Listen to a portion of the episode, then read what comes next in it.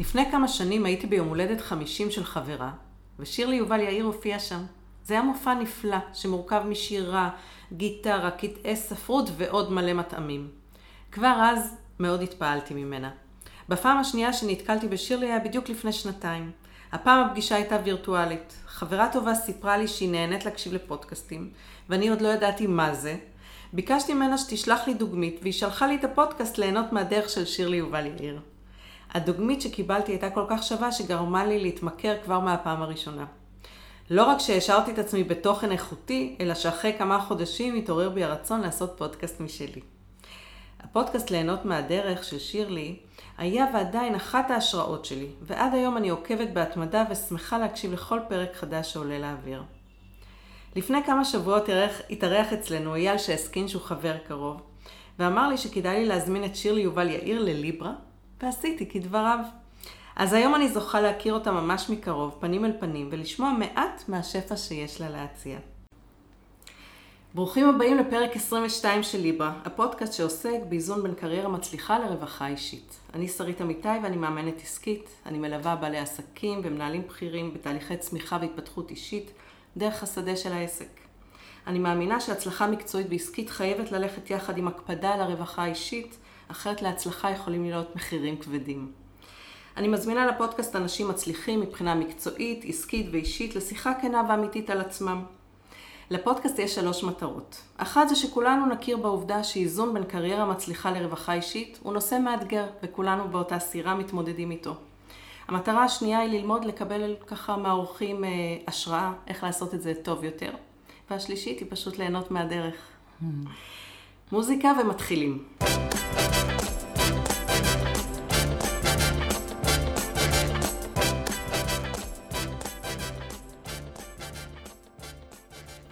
כאמור, האורחת שלי היום היא שירלי יובל יאיר. שירלי היא רבת פעלים. היא פסיכולוגית, מטפלת, מוזיקאית, זמרת, מנחת קבוצות, מרצה וסופרת. והיא משלבת בעשייה שלה בין כל הדיסציפלינות. העיסוק המרכזי שלה הוא פסיכולוגיה חיובית, והיא מאמינה שאפשר ללמוד לעצב את חיינו יותר לטובה ולממש את הפוטנציאל שלנו לחיים שיש בהם יותר סיפוק, משמעות, שמחת חיים ואיזון נפשי. שלום שירלי. חיכיתי בשיעול. זה מעניין למה עלה לי השיעול. וכל כך הרבה סופרלטיבי, אני כמו באספת הורים. זו שאלה של פסיכולוגית, מעניין למה עלה לי השיעול. ממש, ממש. לא, זה בא לי להגיד, די תמשיכי. האמת היא שיכולתי להמשיך עוד שעה, אבל אז... סתם, ממש לא. אז את רואה, עלה השיעול, אז אני, תודה רבה, כל המילים הטובות האלה. באהבה, בכיף. יש לי כמה שאלות ככה, להיכרות ככה, בתחום הזה של האיזון. תגידי, איזה יומן את מנהלת, דיגיטלי או פיזי? גם וגם. באמת? איך? שזה, אפשר גם ללמוד ממני מה לא לעשות, אוקיי? אני חושבת שכשנדבר על עסק, אנחנו נוכל להביא הרבה דוגמאות. בכלל דיגיטלי זה רק ממש בלחץ בין זוגי ובשנים, שנה, שנתיים האחרונות יותר, אבל אני לא בן אדם דיגיטלי, אני ממש מתקשה עם הדיגיטציה, ואני תמיד צריכה גם שיהיו לי דברים כתובים. אז יש לי, הפגישות והכל מופיע ביומן הדיגיטלי, אבל יש לי גם ליד המחשב כזה לוח שנה של כל שבוע עם כל העמודים, ומלא מלא מלא to-do list בתוך ועכשיו אז הפגישות הם ביומן, אבל ה-to-do list זה בזה, ושניהם על הראש שלי ותמיד אני בתחושה שלא הספקתי. וואו. זהו. אז אני אגיד לך איך אני קוראת ל-to-do list הזה. כן. רשימת רעל. ממש רשימת רעל.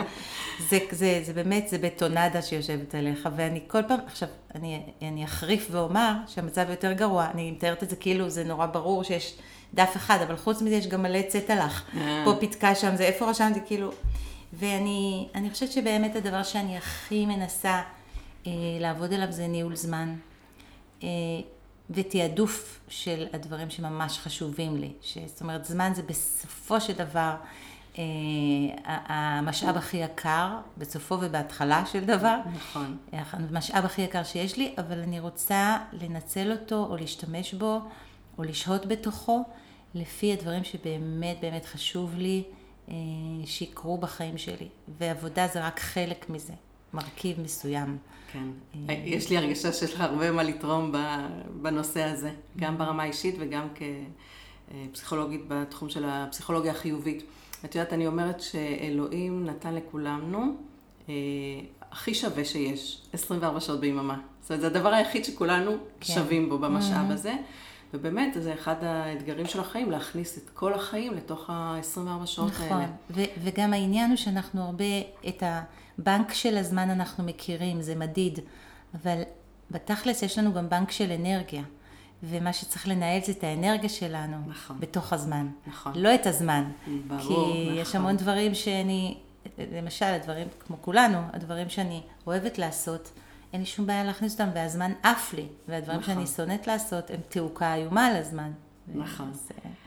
טוב, אז יש לנו הרבה מה לדבר, אבל זה אולי אחרי הפודקאסט על הנושא הזה של... יש לי סרטון מקסים שעשיתי על איך נגמלתי מרשימת הרעל. אוי, מעולה. כן, אז אני אשלח לך. אבל בכל זאת ביצעתי אותה, מה שנקרא.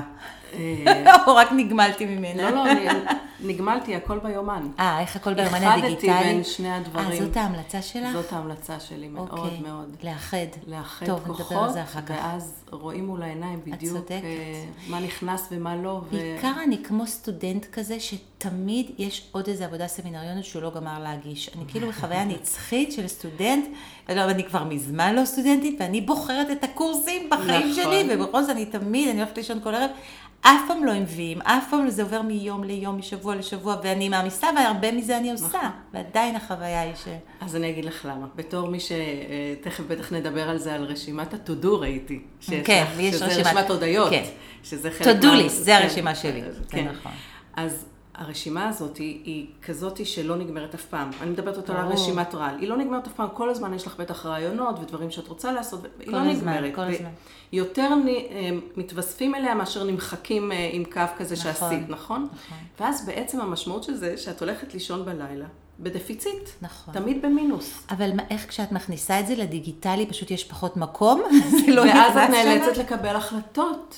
אז הדיגיטלי מסנן לך את זה. מאלץ אותך, כן, להסתכל, יש פה 24 שעות, את חייבת מרווחים, את חייבת לראות איך זה נכנס בפאזל, אם זה לא נכנס בפאזל זה לא נכנס. אז את גם מכניסה את זה לפי הזמן שבו תעשי את זה, נכון? כי זה הפטנט. כי אני אגיד שיש לי גם בדיגיטלי, כל יום אני מזכירה לעצמי דברים, גם שמה בטודוליסט, אני קצת דוחפת גם לשם, דוחפת, אבל בגלל שזה לא מופיע בשעה מסוימת שאני אמורה לעשות את זה, אז זה העניין. אז לבחור את השעה שאני הולכת למשל, להתכונן לפודקאסטים שיר לי. הכל מתוחם ב-200. וכולל הזוגיות וכולל הילדות, אבל אז נושא זה לא... לגמרי, אני רק אגיד לך לסיים על זה, שהפסיכולוגית שלי אמרה לי לפני הרבה הרבה שנים, כי אני ככה, מאז שאני מכירה את עצמי, עם המון חדוות עשייה, עם המון תשוקת עשייה, אבל באמת גם בחוויה הזאת, והיא אמרה לי, מה את רוצה שיכתבו על הקבר שלך? הספיקה ולא הספיק לה? וזה פשוט מצפן אדיר שכשאני מבינה שהגזמתי, אני תולה את המשפט הזה, הספיקה ולא הספיק לה, אז זהו, אז חלק מזה זה גם לעבוד על הספיק לי, מספיק, סבבה, די להיום. אמא שלי זכרונה לברכה שנפטרה בגיל 63, אמרה שהיא עד גיל 60 הספיקה לעשות מה שאחרים לא הספיקו ב-120. ויכול להיות שבגלל זה היא חרדה מאיתנו מוקדם. אז גם את זה צריך לזכור. אוקיי, זו הייתה רק השאלה הראשונה.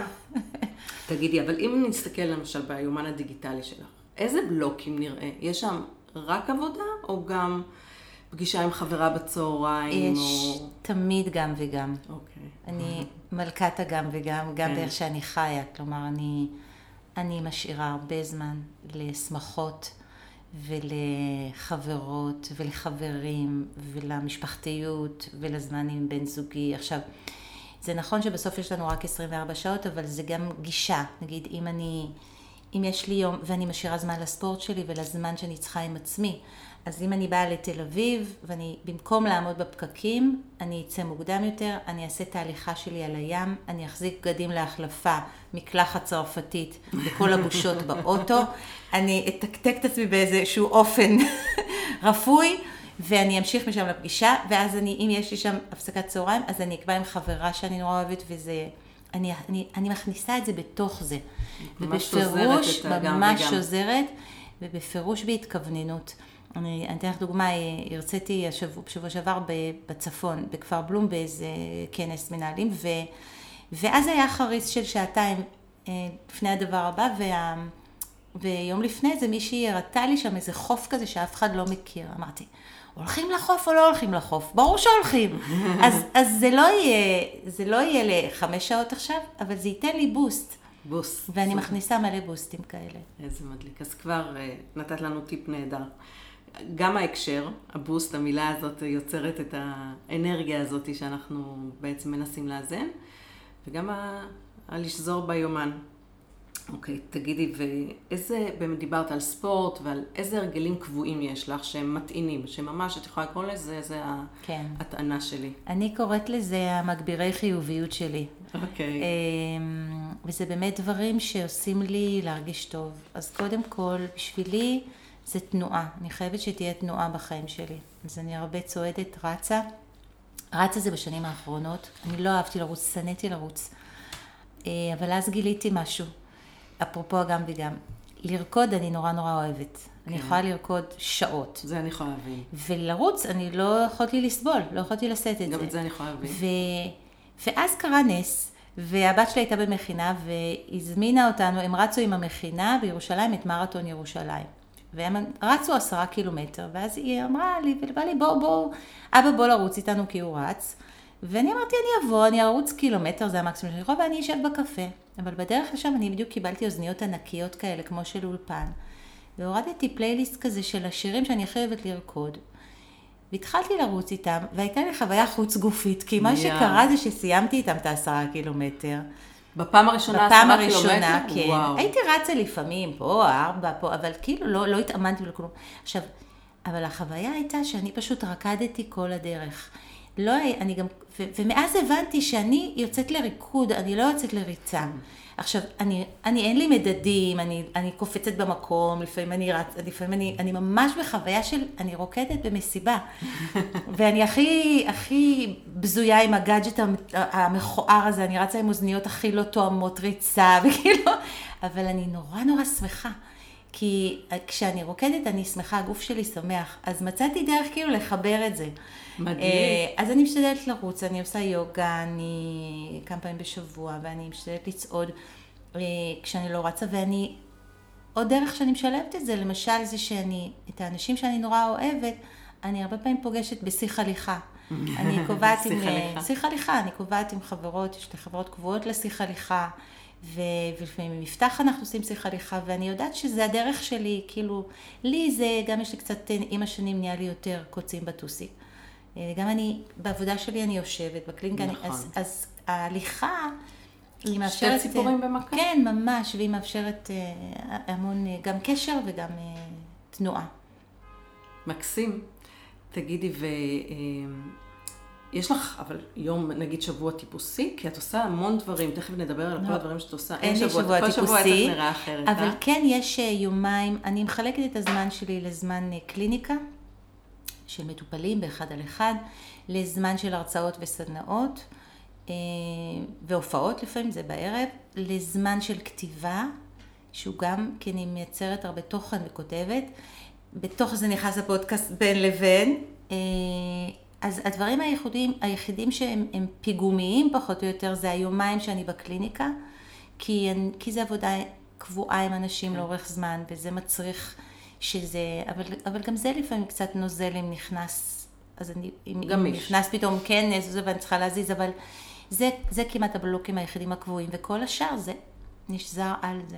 יפה, אמרת פיגומים ואחר כך בלוקים. עולם הבנייה. אבא שלי היה מפקח על בנייה ציבורית, היה לו משרד שהוא ניהל פרויקטים בבנייה, ואני חושבת שהוא דמות מאוד משמעותית בליבי וחיי, ואת כל הילדות שלי אני עברתי איתו כל בקיץ. אהבת ללכת איתו לעבודה? מאוד. הייתי קמה ב5:30 בבוקר איתו, והולכת איתו למשרד, והולכת איתו לשטח, והוא עשה אותי שותפה מגיל 6-7 בערך, היינו מסתובבים בבניינים, בפרויקטים, ואני הייתי במלא שגיאות כתיב, כותבת את הריג'קטים על הבנייה. גדול. אז אני חושבת שזה עוד דרך שלו להיות איתי, אני אפילו לא שמתי לב שאני משתמשת במונח פיגומים ובלוקים. יפה, מקסים.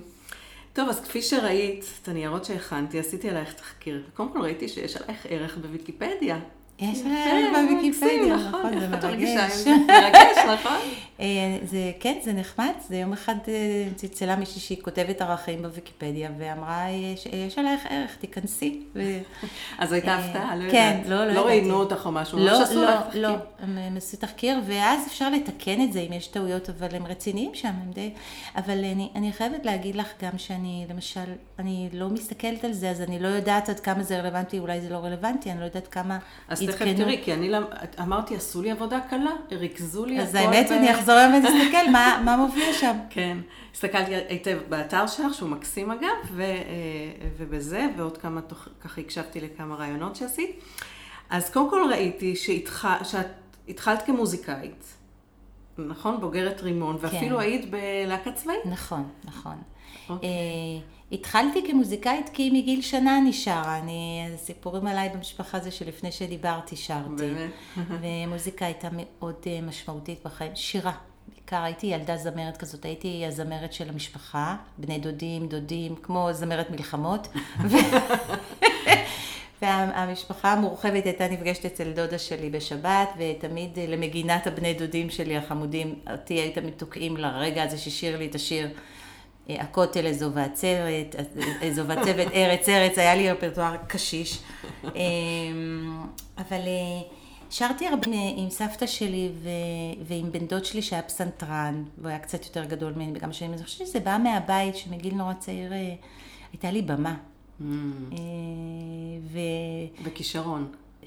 היה כישרון, אבל היה גם מרחב, בדיוק. אני חושבת שזה היה כישרון שפגש במה, במובן הזה, וזו מתנה, כי הייתה שמחה בזה. זאת אומרת, היה לי, זה בעיקר קהל משוחד לגמרי, כן, ההורים שלי. כן. אבל הם רבו נחת. ואני חושבת שכשיש הורה שרווה נחת מאיזשהו כישרון שלך, שאתה מתחיל להראות, אז אתה מפנים את זה. קודם כל, אתה מפנים שאתה אהוב. לא רק דרך הכישרון, אבל אתה מפנים שמישהו מעוניין בכישרון שלך, ואז אתה נהיית מערכת יחסים של הכישרון עם הקהל, וזה חלק מהילדות שלי, וגם בגיל צעיר גילו בבית ספר שאני יודעת לשיר, ואז נהייתי הזמרת של בית ספר, ובכל טקס, בעיקר שוב שעות וימי זיכרון, זה היה הפורטה שלי, תוגה, וזה בעצם דווקא בתיכון הפסקתי קצת לשיר, טיפה התחלתי כאילו, להיות יותר, אני חושבת, הצורה בדבר הזה, היו לי איזה 3 שנים של כזה חביון, אבל ידעתי שאני אלך ללהקה צבאית, כאילו, ידעת, ובאמת שבאז הלכתי ללהקה, וזה שוב כאילו יצר איזה, פתח משהו. אז תמיד מוזיקה הייתה, וכשסיימתי את הצבא, אז הלכתי לרימון, ללמוד מוזיקה, אבל במקביל נרשמתי לחוג לפסיכולוגיה. זה היה במקביל, זה מה שרציתי לשאול, כי בעצם היית זמרת ליווי של דני רובס, ואחרי זה הוצאת תקליט, והיו לך הופעות, וכל זה במקביל ללימודי הפסיכולוגיה? אז זה היה במקביל, קודם כל אני תמיד ממקבלת, אז מה שקרה זה שנרשמתי... כבר שם התחילה גם וגם. תמיד, גם כשהייתי ילדה, הייתי בהרבה חוגים, אני אגיד על זה משהו, אני חושבת שקיבלתי גם פה איזושהי מתנה של חופש, כי המסר בבית, הייתה שמחה בריבוי הזה. אף פעם לא אמרו לי, את צריכה לבחור.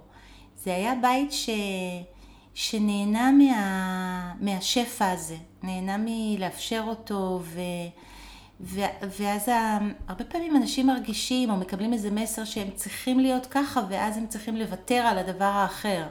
נכון.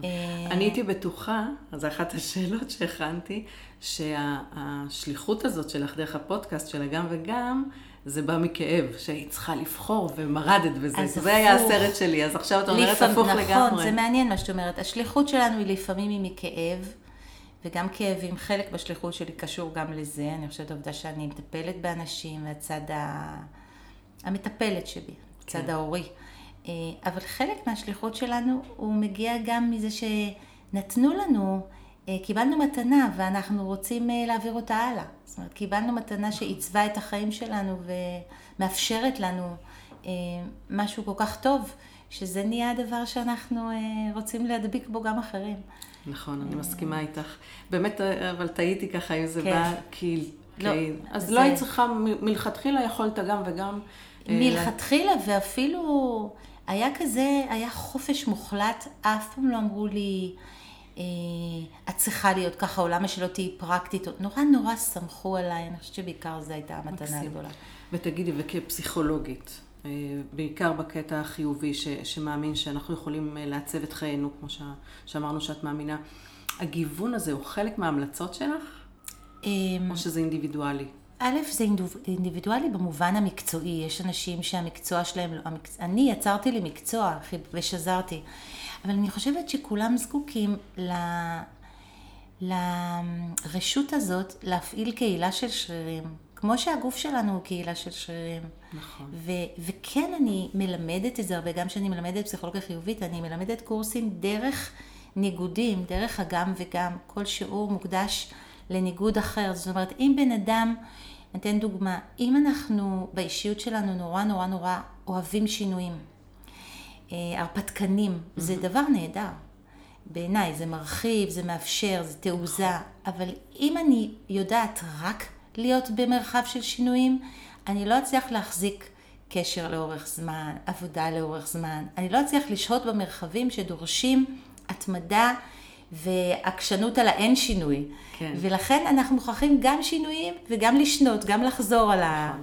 גם ודאות וגם אי ודאות, גם עצב, גם שמחה, גם חושך, גם אור. זה תמיד גר ביחד, אבל אני כן רוצה להגיד משהו, נתחיל עם כוכבית נורא חשובה, כי כשאומרים שאני פסיכולוגית חיובית, אז אני, זה תמיד כאילו, אני בא לי לזוז בכיסא, כי אני חושבת שקודם כל אין פסיכולוגיה חיובית, היא פסיכולוגיה שלילית, זה חשוב להגיד. נכון. הפסיכולוגיה, מדעי ההתנהגות, היא בעצם... המטרה היא להבין את נפש האדם, את הבחירות שלו, והיום זה נורא רחב, אנחנו מבינים גם את הנוירולוגיה שלו, וגם את הפיזיולוגיה שלו, וגם...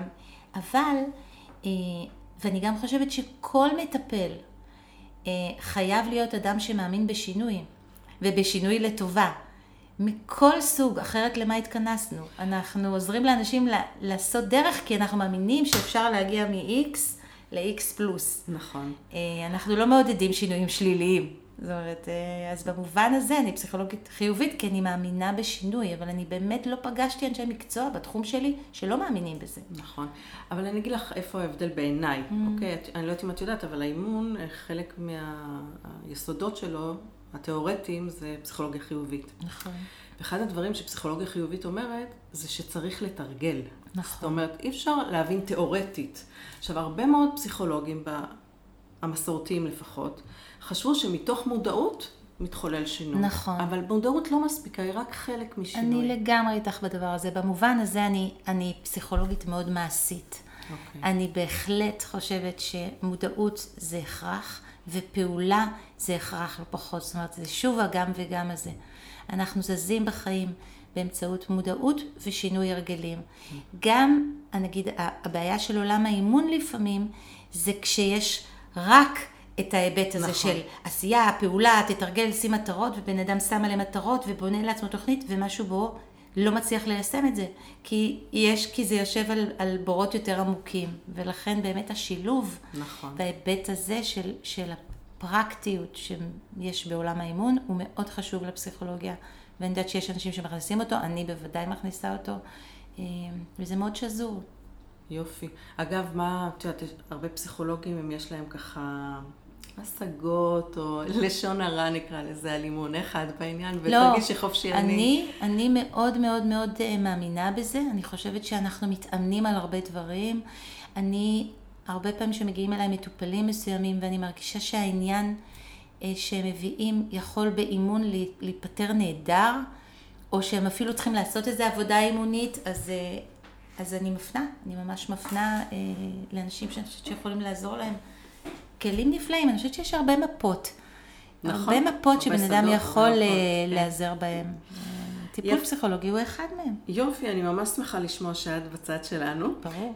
ואגב, אני תמיד אומרת שיש כל מיני בכל תחום. אני גם אוהבת להיעזר בתהליכי אימון, עשיתי בעצמי. אני בן מטופל, אני גם הייתי בטיפול הרבה שנים, ועדיין יש לי תודה פסיכולוגית 30 שנה, שהיא גם הפכה עם השנים להיות המדריכה שלי, וגם כל כמה שנים כשיש לי אישו, כשיש לי איזה ככה שלב התפתחותי, אני באה, זה המרחב שלי. אני בן אדם שכל הזמן גם מטפל בעצמו. אני חושבת שזה... קריטי לאנשי טיפול, אם הוא לא משנה, להיות בחוויה של הלקוח. גם. בשביל להבין את המשמעות של זה דרך הגוף שלנו. נכון. אני אומרת למאמנת שלי, גם לי יש 16 שנים מאז שאני מאמנת, אני גם מתאמנת, והמאמנת הנוכחית שלי כבר 7 שנים, ואני כל סוף אימון אומרת, וואו, כאילו איזה קסם. נכון. אני לא מצליחה להפסיק להתפעל נכון. איזה... שאתה גם חווית את זה מלהיות על המגרש. נכון. לא להיות רק המאמן. זה לגמרי נכון. אני גם חושבת שטיפול, אימון, התפתחות היא הכרח. זה לא הדרך, יש כל מיני דרכים להתפתח, אבל אדם שלא עושה עבודת התבוננות ושיפור של ההחלטות שלו, של הבחירות שלו, של החיים שלו, שאדם שעובד על אוטומט, בעיניי תקוע. אוקיי, אז הנה כבר ככה ננסה להירוז את זה כמו עקרונות, אוקיי? שאת יכולה לתרום ככה לאיזון הזה. זאת אומרת, אמרת קודם לשים בלוקים כל מיני, מכל תחומי החיים, בתוך היומן או ככה בלוקים של החיים. לגמרי. נכון? והשתי ציפורים במכה אחת. כן, לי זה עובד. יש אנשים שזה יותר מדי להם, אז שעשו את זה בשישי שבת. זאת אומרת, יש אנשים שצריכים מאוד להפריד קודש וחול, אבל... פעם ראיינה אותי מישהי, יש לה פודקאסט גם על עסקים, והיא צלצלה ואמרה לי, אני רוצה לראיין אותך על העסק שלך, ולמרות שיש לי עסק לפי כל מיני קריטריונים, אני לא מסתכלת על זה כל כך כעסק, לטוב ולרע, אבל אני כן אגיד שהדבר הראשון שהיא אמרה לי, רציתי להגיד לה, תראי, אני העסק שלי, זה החיים שלי. זה העסק שאני מנהלת, ואם העסק הזה לא מאוזן ולא עובד טוב, ואם אני הייתי יותר מדי בעבודה, ולא היה לי זמן לעצמי, לילדים שלי, לנחת, לזוגיות שלי, אז משהו לא טוב פה. ואם הפוך, כשכל אחד מהילדים שלי, שתי הראשונות, זה עשיתי, ממש לקחתי שנה חופש, היו לפעמים זמנים, חופש, כתבתי, יצרתי בזה, הרגשתי עוד שבת אחת כזאת, כל החיים נראו לי כמו שבת. אז זה גם לא טוב, גם זה הופר האיזון. נכון. זאת אומרת, זה, החיים, העסק שלנו, אנחנו מנהלים, זה החיים שלנו. החיים זה עסק, והעסק זה החיים, את אומרת. מקסים. ובאמת, עד כמה, לא נראה לי, אבל אני אשאל בכל זאת, עד כמה בבוקר ואומרת, יש לי עסק לנהל? מטרות, יעדים, כסף, זה בכלל בז'רגון שלך? זה בז'רגון שלי, אבל אני לא עושה תוכניות, אני אף פעם לא עשיתי תוכנית עסקית. שוב אני אומרת, אולי זה יכול היה לעזור לי ויכול להיות שאני צריכה מתישהו לעשות את זה, אבל עצם זה שאנחנו שמים את זה ואני צריכה מתישהו לעשות את זה. לא, את לא צריכה. אני הרבה עובדת המצפן שלי, ולשמחתי זה עובד בשבילי הרבה שנים. המצפן שלי זה חדוות עשייה. אני מאוד מחוברת למה שאני רוצה לעשות, שחשוב לי לעשות.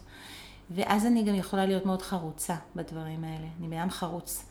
ואת גם מאמינה שזה גם מביא תוצאות, כי הרבה אנשים צריכים להתעסק ולהביא פרנסה מהעיסוק שלהם. נכון, עכשיו... כמה את מאמינה שיש קשר בין ההנאה? אני מאמינה לגמרי. אני מאמינה שנורא קשה אחרת. אני חושבת זה לא שכל מה שאתה עושה בעבודה הוא מהנה אותך, ממש לא, וגם בעבודה שלי יש גם הרבה פרך. אבל העמוק של זה הוא שאני... אוהבת את מה שאני עושה, שחשוב לי הדבר הזה.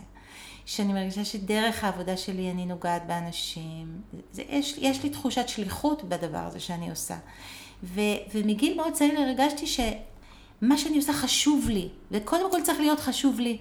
בשביל שיהיה לי את הכוח לשים על זה את המאמץ שנדרש.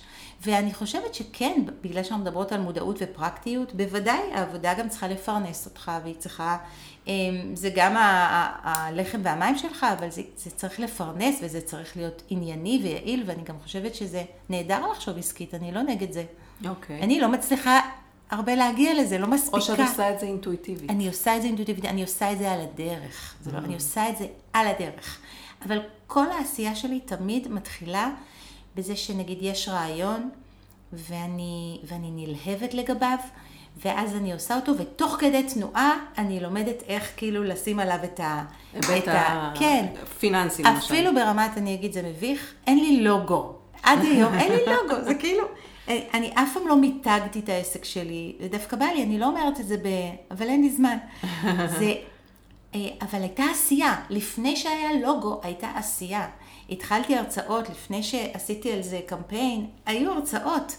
זאת אומרת, אני בונה את זה מהשטח. את יודעת כמה לא התחלתי למתק את עצמך? כי מי שצריך למתק את עצמו זה בדרך כלל אנשים שלא בהירים לגבי הייחודיות שלהם. ואת מאוד ייחודית באינטגרציה הזאת שהמעניינת שאת עושה. זה גם אולי זה, אבל זה גם פשוט עשייה. אני מאמינה בעשייה. וכשאני עושה, העשייה תביא. אתה תבין את העסק. אני אומרת, זה גם נכון לתכנן, זה יחד. אבל לפעמים ראיתי הרבה פעמים אנשים שנתקעים על ההפוך. הם רק מתכננים את העסק, ואז הם נורא פוחדים לקפוץ למים. נכון. ואז גם זה נהיה נורא גרנדיוזי. העסק גדול, וכל עסק צריך להתחיל אותו נורא בקטן, בצעד קטן.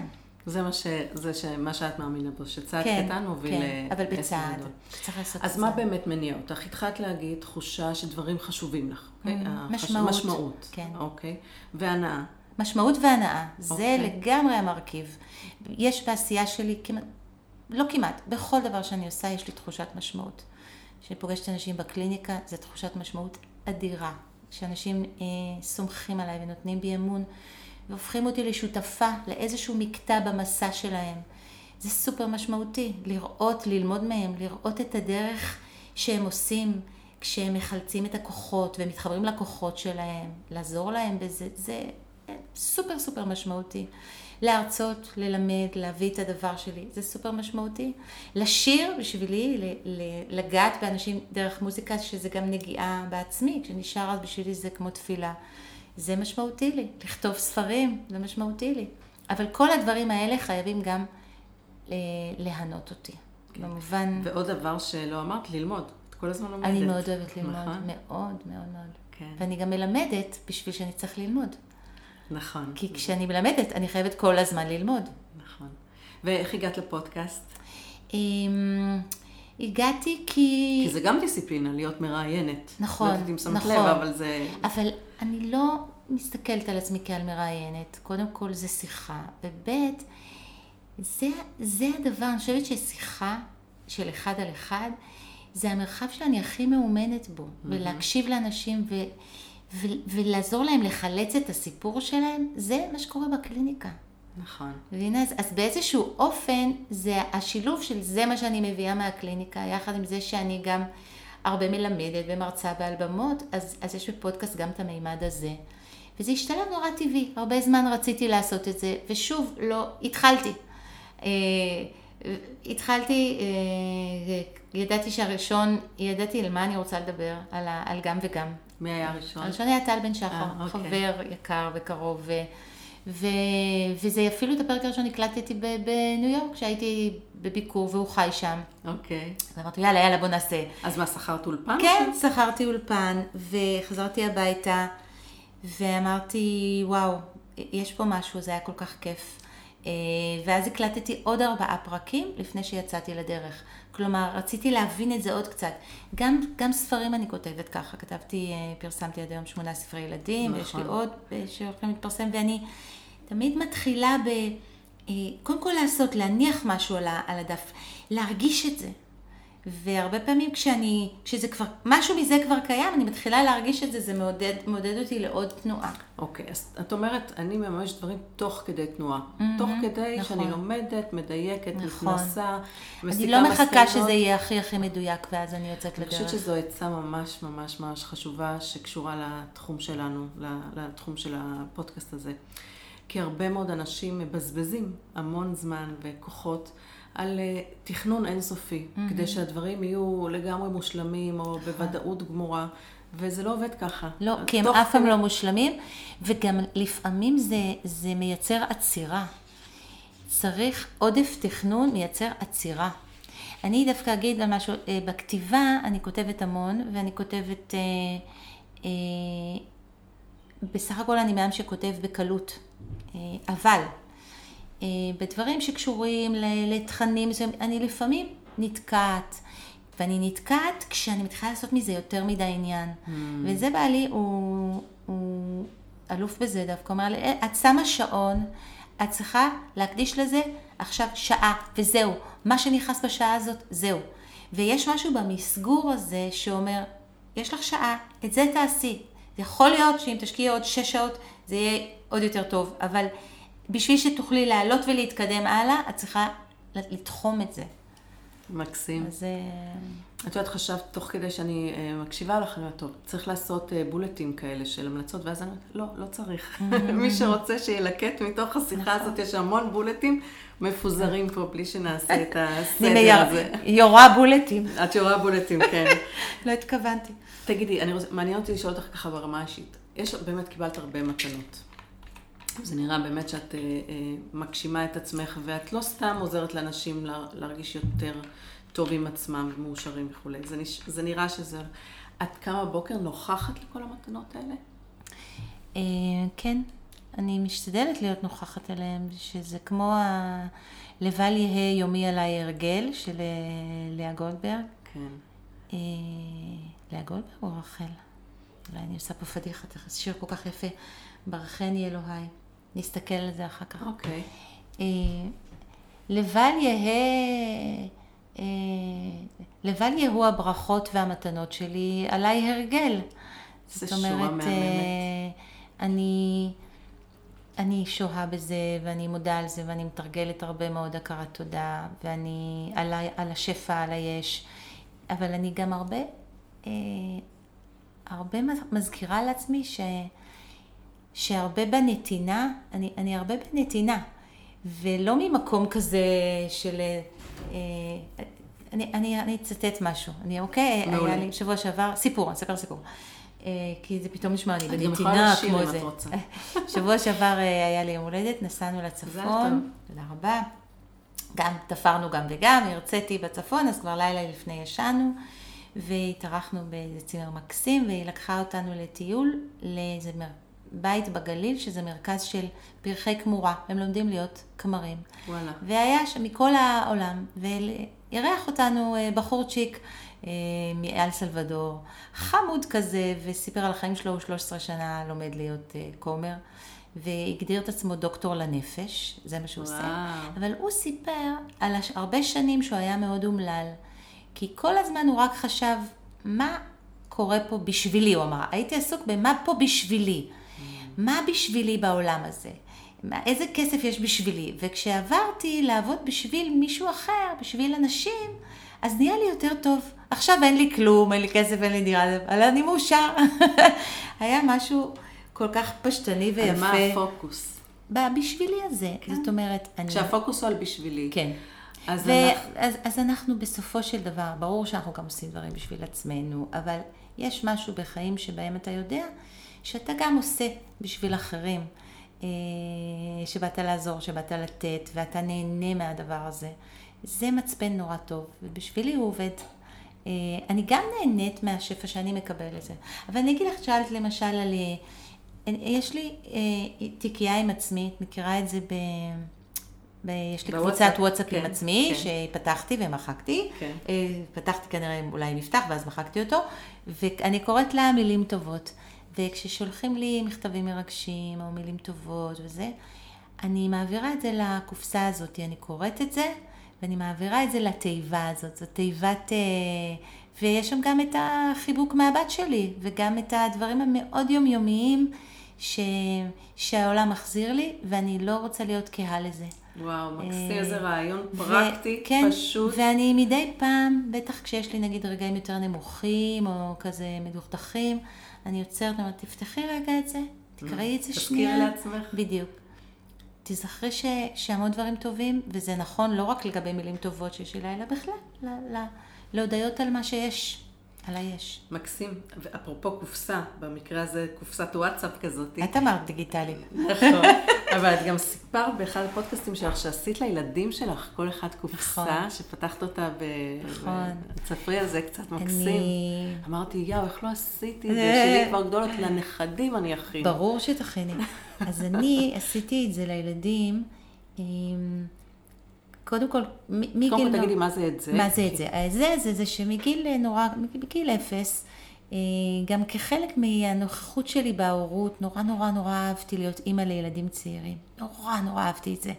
זה היה תיקון בשבילי, וזה כאילו, זה היה משהו מרפא בשבילי. אוקיי. ואני בגלל זה גם כותבת לילדים, יש משהו בגיל האימא אלא... גיל ההתבגרות זה יותר פרויקט בשבילי, פחות נהנית, אבל החמודים שלי כפרות, אבל הם פחות מהנים. לא, הם בסדר, הם משתפרים, אבל זה גיל יותר מורכב. אם היית נהנית, אז משהו היה לא בסדר, תודי. בואי, אני יודעת גם לא ליהנות. אבל כשהם קטנים, אז אני הייתי המון דברים, צטלח, חוכמות שהם זה שהייתי כותבת. כל המכתבים שלהם המצחיקים ב10 שגיאות, כשהם זה, כל ההתנהלויות אצלנו בבית, הרבה התכתבנו, הם היו כותבים לנו כל מיני דברים. היום זה בוואטסאפ, פעם זה היה פתקים על השולחן. אבל ילדים כותבים גם על השולחן. והיה לי לכל אחד מהם ארגז, שהייתי גדול מאיקאה, מהגדולים, שהייתי דוחפת כל מי שהיה ציור, משהו מצחיק, משהו קטן מהגן, השן הראשונה, השערה שגזרנו, אז זה... כאילו תיבת אוצרות של זיכרונות, ולא סידרתי אותה, דחפתי. כשהגדולה שלי, אני לא תכננתי את זה, אני פשוט לא רציתי לזרוק, ולא רציתי, לא התפניתי לסדר.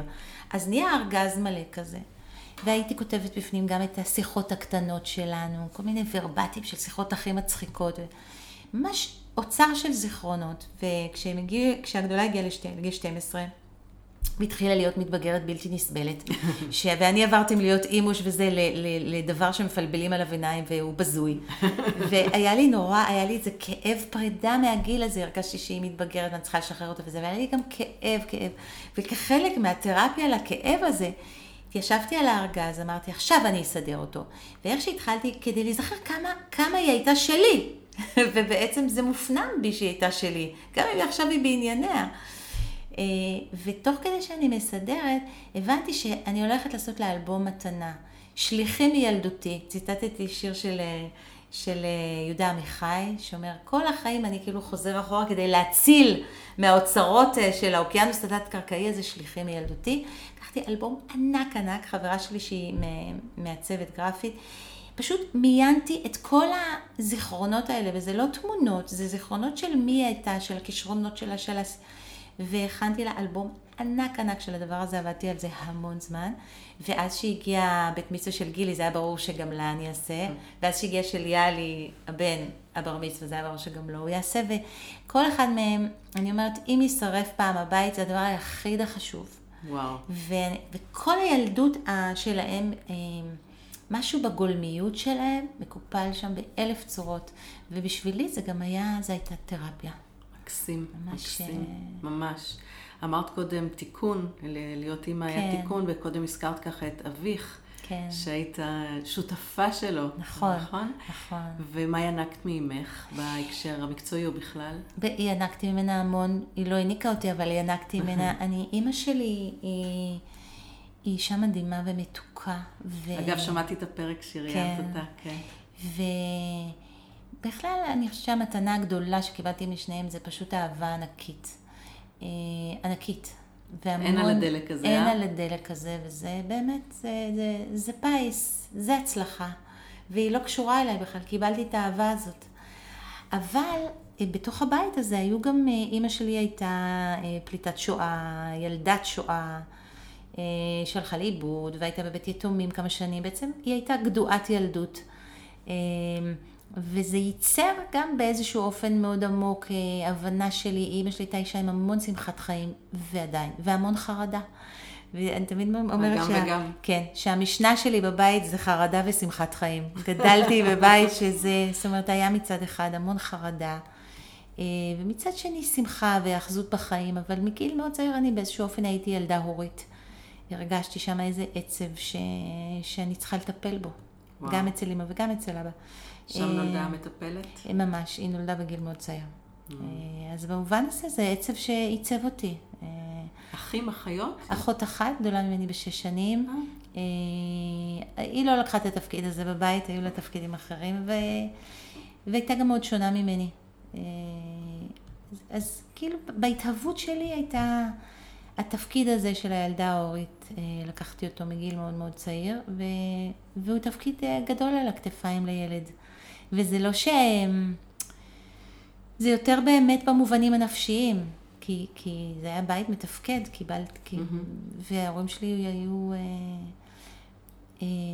נתנו כל מה שיכלו, ללא ספק. אבל היה היפוך תפקידים מסוים, ברמה הרגשית, ברמה אבל זה גם ייצב אותי, להיות מי שאני. בדיוק. אנחנו מי שאנחנו, בזכות מה שהורינו נתנו לנו, ובזכות מה שחסכו מאיתנו. נכון. ומה שלא יכלו, מה שלא יכלו לתת. נכון, יפה. יש דליפות גם? של מה? של אנרגיה. ברור, ברור. אז תני לי קצת מהאנושיות. או לא, בואי. יש דליפות של אנרגיה, יש עצב. אמרת בהתחלה, אפשר ללמוד ממני גם מה לא. כן. אז מהשני היומנים כבר אמרנו שצריך. כן, קצת, אני חושבת בעניין הזה של... לפעמים קורה שאת נגיד מעמיסה יותר מדי, ואחר כך... אני הרבה מעמיסה יותר מדי. יוצאת מאיזון ומחזירה את עצמך. אני הרבה מעמיסה. אני כל הזמן בדיאלוג עם העמיסה הזאת, ועם הכוחות שלי. אני הייתי צריכה ללמד בעיקר, ללמוד, לא ללמד, מעניין שאמרתי ללמד, אני הייתי צריכה ללמוד לוותר.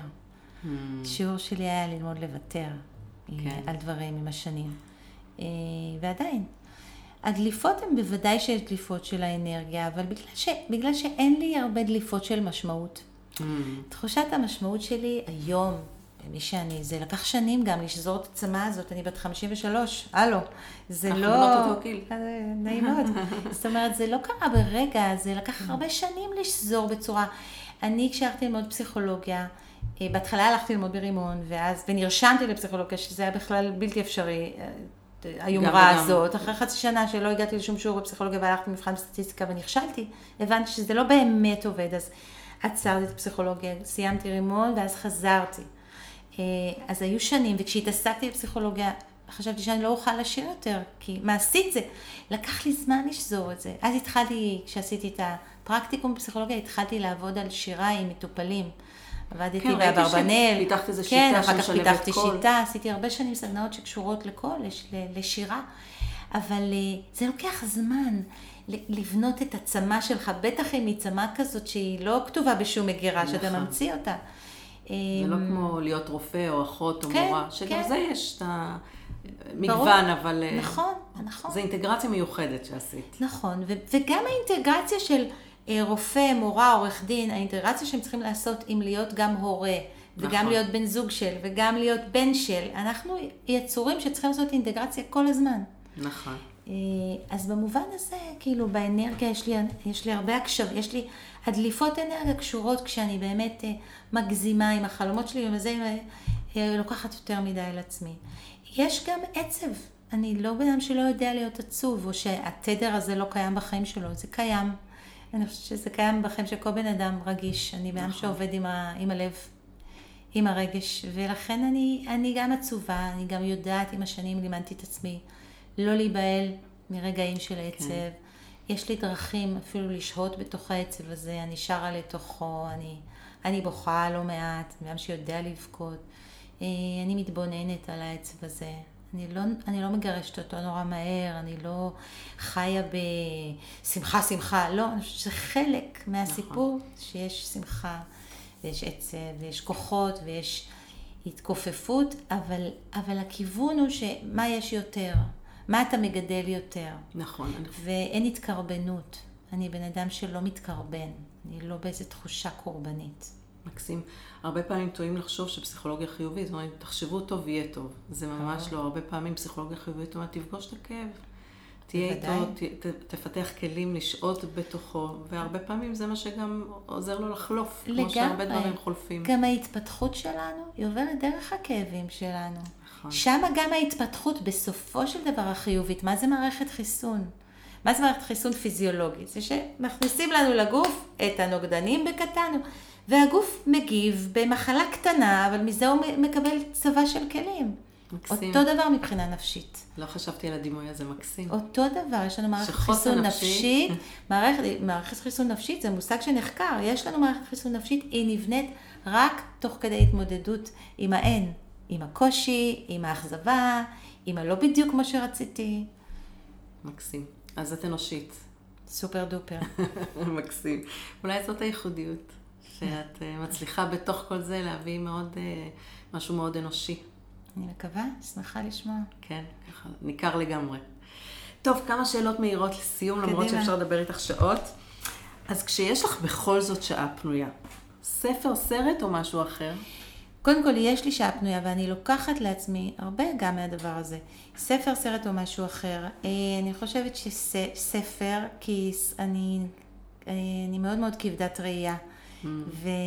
ולכן טלוויזיה זה נורא מאמץ בשבילי, ואני, סרטים, אם אני הולכת זה בקולנוע, ועכשיו המון זמן לא היה קולנוע, אז אני חושבת שספר. והכי הליכה, תוך כדי הקשבה למוזיקה או לפודקאסט או למשהו או למחשבות. זה הכי הגילטי פלז'ר שלי. נכון. אני רוצה רגע לחזור, אמרתי שאלות מהירות, אני חוזרת אחורה, כי את העלת פה משהו, אני לוקחת לעצמי את הזמן, אמרת. אני רוצה לשאול אותך כפסיכולוגית בתחום הזה של האיזון. עד כמה זה, איך אני יכולה לעזור לאנשים, או איך אנשים יכולים לעזור לעצמם, לקחת הלגיטימציה לפנות להם זמן. הרבה פעמים, הרי החברה שלנו עדיין מתגמלת אותנו, ונותנת לנו ככה, הערך העצמי שלנו הרבה פעמים נבנה מתוצאות, מעשייה. וכשהולכים אני זוכרת שפעם, לפני מלא שנים, מישהי רצה להתאמן אצלי ממש בתחילת דרכי, ורצתה בשעות הצהריים, ואמרתי לה, בצהריים אני ישנה. והיא אמרה, רק בגלל זה אני רוצה לבוא להתאמן אצלך. זה נהדר. אני מאז כבר לא ישנה. הערך של השנץ. אבל זה היה לי לגיטימי לגמרי, ואפילו היה לי ממש אג'נדה שלמה, שזה בשביל הלקוחות שלי. הספורט בבוקר והשנץ בצהריים. אמא של חברה שלי כשהיינו קטנים והייתה הולכת לישון צהריים, הייתה אומרת לילדים, אמא הולכת לקנות סבלנות. גדול, יפה. אז איך אפשר לעזור לאנשים? לקבל את הלגיטימציה הפנימית הזאת, לקחת הזמן לעצמם בשביל הכיף, ובשביל לנקות את הראש, ובשביל להטעין אנרגיות. את לגמרי צודקת, ואני עושה את זה המון, וגם מעודדת הרבה פעמים מטופלים שלי, ואני אגיד למה.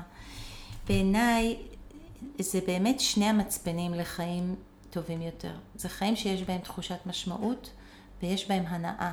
וזה חייב להיות שני הדברים האלה יחד. זאת אומרת, רק הנאות, זה כמו קלוריות ריקות. זה כאילו, אם אין מתחת לזה גם תחושה של משמעות. הנאה עם חברים, זה הנאה משמעותית, כי חברים הם סופר חשובים לנו, אוקיי? נכון. אבל כשאנשים מבינים שאת הסוללה, את המצבר שלנו, אנחנו מטעינים רק דרך משמעות והנאה. זה מה שמתניע את המצברים. אז הם צריכים להבין שאם הם לא מתניעים את זה, לא יהיה להם כוחות לשום תפוקות, לשום ערך. בסופו של דבר, הם נשרפים, אנחנו burnt out, אין לנו כוחות לתת. דלק, ובעיניי, שמחת חיים והנאה וסעיף שמחות, הוא הכרח כמו סעיף משמעות. שניהם. לא אחד במקום השני. עכשיו, לפעמים יש תקופות של עשייה נורא משמעותית, שיש המון המון קושי סביבה, אז צריך הרבה מאוד לתדלק גם בהנאות ושמחות. בעיניי זה ערך. יופי, אני שמחה שאת מסבירה את זה כל כך יפה, כי היו פה כמה פרקים שאנשים סיפרו לי שהם כל כך נהנים מהעבודה שלהם, שהם לא צריכים הנאות אחרות. אני לא קונה את הסיפור הזה, אני רואה שגם את לא. כן, אני חושבת שאם בן אדם הוא רק בעבודה, גם אם היא נהדרת, זה סוג של, תראי, שוב, גם צריך לזכור שאין one size fits all, זה כאילו, כל בן אדם בונה לעצמו גם את התמהיל הנכון בשבילו. אני רק מזמינה לשים סימן שאלה שם. את לגמרי צודקת בדבר הזה ובטח, כי יש המון סוגים של הנאות בחיים, גם אם קצת, למשל ההנאות של קשר, הקשרים שלנו מאוד מאוד חשובים לבריאות שלנו, ואם אנחנו בסופו של דבר לא משאירים זמן לקשרים שלנו, אז אנחנו בחסך, זה לא דברים שבאמת אפשר להחזיק אותם רק בהתכתבות. נכון. יופי, אני מקווה שבנקודה הזאת נעזור לאחרים לקחת באמת את החופש, לקחת זמן לעצמם, מה שהם אוהבים, מה שגורם להם הנאה. לגמרי. אוקיי, ואפרופו, כשאת בחופשה, בטן גב, לנוח או אקטיבית? או גם וגם, תגידי. תשאלי את המשפט, אני אגיד גם וגם. אני אוהבת, אני באמת החופשה האולטימטיבית בשבילי, זה שיש בה, נגיד, בחצי יום, נגיד יוון, בחצי יום הראשון נחים, בשעות החמות, ואחר כך יוצאים לטייל עד הלילה. מתי שופינג? לא צריך. אני אוהבת, אבל פעם אני שופאית. למשל, כשאני נכנסת, אני מבלה מעט זמן בשופינג, אבל אם אני כבר הולכת, ויש כמה מקומות שאני הולכת, אני באה במצב רוח הנכון, ואז אני מפנק את עצמי בגדול. זאת אומרת, וגם זה משהו, וכאילו, לא להיות ספרטנים, לא להתקמץ על עצמך, לא, לפרגן לעצמך. מקסים, זה, נכון. זה גם, זה נורא נורא נורא חשוב בעיניי. נכון. אני שנים בשבילי קניות היה סבל, גם כי לא פרגנתי לעצמי וגם בגלל עודף משקל לא אהבתי איך אני נראה. זה היה סבל. ואז נסעתי לפני המון שנים, 10 שנים בערך, עם הבנות שלי לברצלונה. והם שינו לי את כל החוויה של שופינג. בנות מלמדות. מאז אני נהנית לעשות שופינג, ובעיקר איתן. זה כיף, וזה גם כיף להם שאת נהנית איתם. תור הכספומט המארח. הן באות להיות, הן הסטייליסטיות שלי, אבל אני תמיד... בסדר גמור, זה ווין ווין. זה ווין ווין. נכון. תגידי, ודיברנו על כשיש לך שעה פנויה, אמרת שאת קוראת ספר, כשאת רוצה לפנק את עצמך, פינוק כזה, מה זה בשבילך? מה את בוחרת? אני... באמת אגיד איזה שוב, פינוק בשבילי זה או לעשות הליכה על הים עם חברה או חבר או אדם קרוב. פינוק בשבילי זה להיות עם המשפחה שלי בנעים, בטוב. אני חושבת שפינוק בשבילי הוא קשור הרבה פעמים במגע אנושי. אבל יש לי גם פינוק שקשור לזמן שלי עם עצמי. אני גם בן אדם שמאוד אוהב את השקט, המחשבה. אמרנו כבר גם וגם. כן, כן. גם לבד וגם ביחד. ממש. את יודעת שיש ביטוי מקסים ביהדות שנקרא נשיאת הפכים. הוא גם וגם בשפה מהמם. נשיאת הפכים. לשאת את ההפכים. לא ידעתי, תודה, זה מקסים. המאמנת שלי לימדה אותי, היא דתייה, ובפעם הראשונה שחוויתי את זה, זה היה כשהתגרשתי. ואני זוכרת עצב ענק, ממש כאב נורא גדול שהלב פיזית כואב, יחד עם שמחה ענקית שהצלחתי ושאני בדרך ל... וזה היה ביחד. זה נכון, והאמת היא שאיפה שיש משמעות זה תמיד יהיה ביחד. כי אם הילדים שלך או בן זוג שלך משמעותיים עבורך מאוד, אז גם זה ספק אושר אדיר וגם ספק עצב וחרדה ודאגה, כי אם הם רחוקים ממך אז קר לך ולא טוב לך, או אם רע להם אז רע לך. זה ככה, איפה שיש משמעות, יש גם אושר וגם עצב, זה ביחד. אבל אני רוצה, הזכרת לי עוד משהו על הדברים שאני ככה, איך אני מתפנקת. כן. אני יותר ויותר עם השנים גם מבינה את זה כשאני בטבע. להיות בחוץ, במקום יפה. וזה לא חייב להיות רחוק, שוב, זה המון פעמים, יש לי שדות מאחורי הבית, יש לי את הים במרחק סביר, יש לי פארק. להיות בחוץ זה בשבילי משאב. הטבע, משאב חשוב. אין, ממש. זה צריך להוסיף לבולטים. צאו לטבע. כן, יש גם המון... ויש טבע ליד הבית, לא צריך לנסוע לחול. לטבע הזמין לכם, אז לי חול, כאילו מי... אז לטבע הזמין, אפילו תחפו את הראש בחלון, אם אתם לא יכולים, תסתכלו על השמיים. אני לוקחת את הכלבה שלי בבוקר לטיול, אני אומרת, היא מוציאה אותי לטיול. לגמרי. ואז אני חוזרת ומספרת לבן זו, את יודע כמה עצים יש פה למטה? אני מסתובבת ויכולה... זה מדהים אותי כל פעם מחדש, והעציץ החדש שהם שמו וכחז. נכון. וכל מיני חתולים חמודים, ואני לא אוהבת חתולים, אבל הם פתאום נראים כאלה חמודים כשהם מתבוננים עליהם. אז זה, הטבע הוא מתחת לאף. יש איזה מקום בעולם שאת חולמת להיות בו? בשבילי זה תמיד יוון. יוון? אני נורא אוהבת את יוון, את איי יוון, את ה... מאוד מאוד מאוד. אני מחייכת כולי כי אני... כן, כי את נוסעת? חזרתי ונוסעת ללפקדה. אוי, עם הבנות שלי. אני חושבת שתמיד איזה מקור מים שיהיה בסביבה בשבילי. צריכה להרגיש מים. מקסים.